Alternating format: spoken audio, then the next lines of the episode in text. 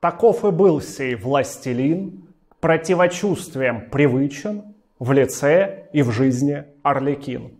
Александр Сергеевич Пушкин о своем тезке, императоре Александре I. Великий князь Александр появился на свет 12 декабря 1777 года. Апостольское число 12 сыграло некую мистическую роль в жизни Александра.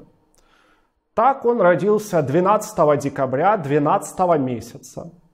В год начала Великой Французской революции ему исполнилось 12 лет. Александр взошел на трон в ночь на 12 марта, правил два раза по 12 лет, а главным моментом его жизни стала Отечественная война 12 года – все эти факты интересны нам не в силу их действительной исторической значимости. Все дело в том, что именно сам Александр придавал большое значение мистицизму, особенно в конце своей жизни.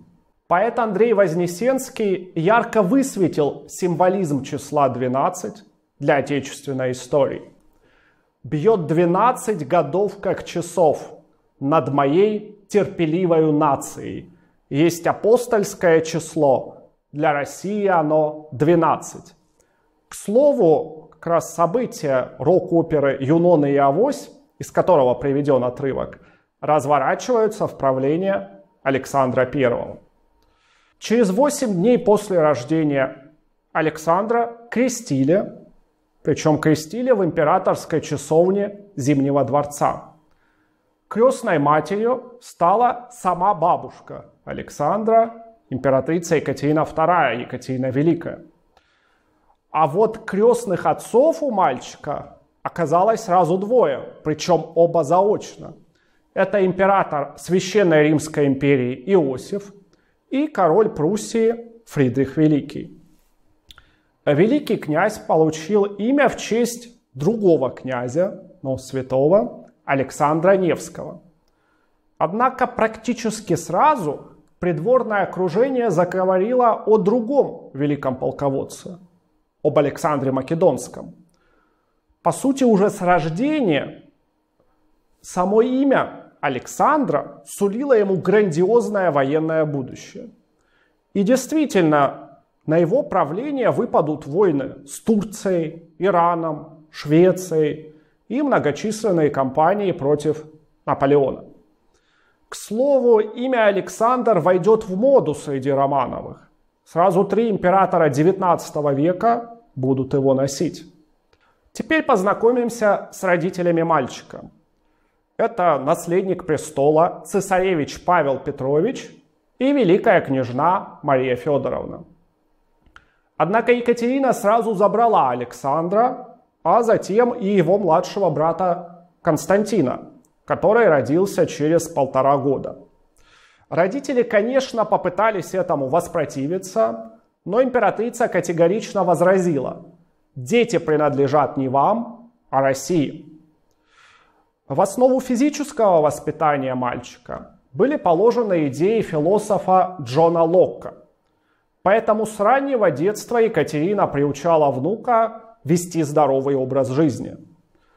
Александра никогда не кутали, он всегда ел простую пищу, принимал холодную ванну, а его комната наполнялась светом и воздухом. И все эти привычки Александр, надо отдать ему должное, сохранил до конца жизни. Одежда великого князя отличалась простотой и легкостью. Первые наряды ребенка придумывала лично Екатерина. Возможно, именно она стала изобретателем детского комбинезона. Императрица часто играла с любимым внуком. Сама мастерила ему игрушки, сочинила бабушкину азбуку, придумала множество сказок. К сожалению, их осталось немного. И даже специально для Александра написала краткую российскую историю. Без сомнения, Александр рос одаренным ребенком. В письмах барону Гриму Екатерина отмечала, что у внука прекрасная память. Он отличается любопытством и любознательностью. В итоге Александр выучил сразу четыре языка. Английский, французский, немецкий и русский. Заговорил он, кстати, на английском языке, потому что его нянечкой была английская бонза. По-русски, кстати, поначалу он говорил хуже всего. Но вот зато на французском разговаривал лучше, чем сам Наполеон. У Александра был чистый французский, Наполеон говорил с итальянским акцентом, потому что он с Корсики. При этом великий князь был натурой несколько артистической. Он обожал поэзию и музыку. Умел играть на скрипке, кларнете. Однако, к сожалению, Екатерина запрещала эти занятия. Она отдавала предпочтение физическому воспитанию великого князя. В итоге, казалось, Александр научился делать все своими собственными руками – даже то, что, по идее, должен был делать крестьянский мальчик. Александр умел колоть дрова, косить, пахать, строгать, красить, сажать капусту, ловить рыбу, даже обивать мебель и исполнять обязанности кучера. Великий князь говорил о себе «Знаю все, не учась». С одной стороны, вот эта врожденная одаренность позволила Александру получить разностороннее образование. Но с другой стороны, оно вовсе не отличалось глубиной. К сожалению, великий князь не привык прикладывать усилий. Он был талантом, и у него много что получалось. Но те вещи, которые ему не давались, он попросту от них убегал. Он уходил от дела которое ему не давалось. И впоследствии это скажется на том, что Александр в итоге реформ-то не проведет. То есть это такой характер. Он за все брался, но если это требовало усилий, а не получалось само собой, то Александр мало что доводил до конца. При этом вызывает интерес преподавательский коллектив великого князя. Русскую историю и словесность вел некий Михаил Никитич Муравьев. Это отец и дядя впоследствии знаменитых декабристов. Физику астроном Людвиг Крафт. Географию знаменитый немецкий путешественник Петр Симон Палас. Очень интересен наставник Александра в вопросах веры.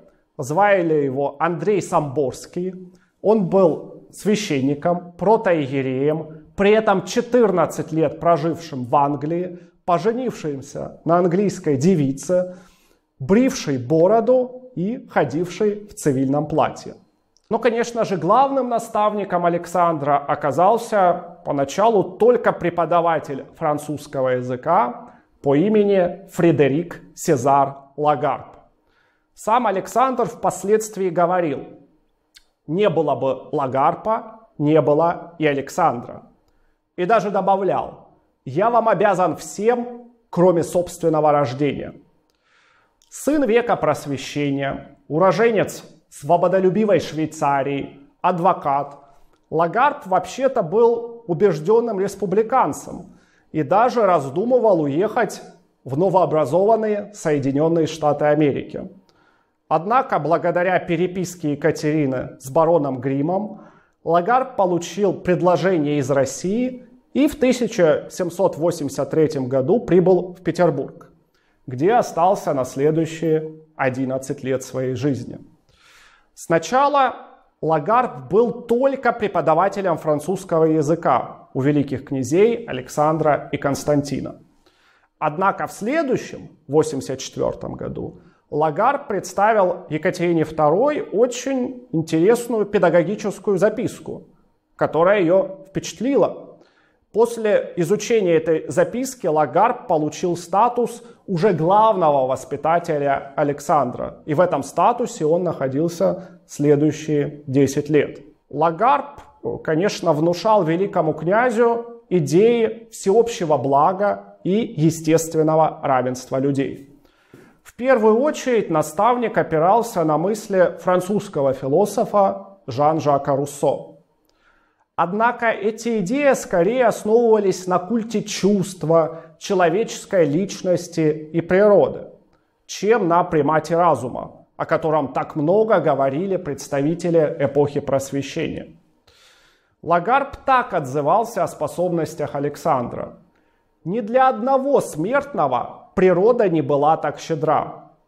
Но наставник отмечал, что все эти задатки, к сожалению, обесценивались склонностью великого князя к беспечности и веселью. В 1789 году Лагарб с восторгом поддержал Великую Французскую революцию.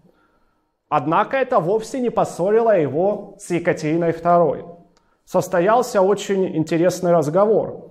Императрица сказала Лагарпу, будьте якобинцем, республиканцем, чем угодно. Я вижу, вы честный человек, и этого мне довольно. Однако в 1794 году, после 11 лет преподавания, Лагарб все-таки покидает Россию. В чем причина? А, по одной из версий, учитель отказался выполнить просьбу Екатерине, переубедить Александра и стать его наследником самой императрицы в обход отца Павла Петровича. Однако влияние Лагарпа на Александра сложно переоценить.